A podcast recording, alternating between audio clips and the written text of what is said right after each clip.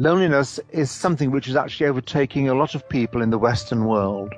And it's not necessarily people who are single or don't have a partner or anything else. It's actually people who are feeling that there's a void in the pit of their stomach and they're not getting the best out of life.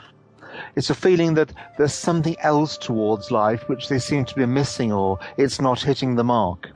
But loneliness can be actually quite a debilitating thing because it can affect you mentally.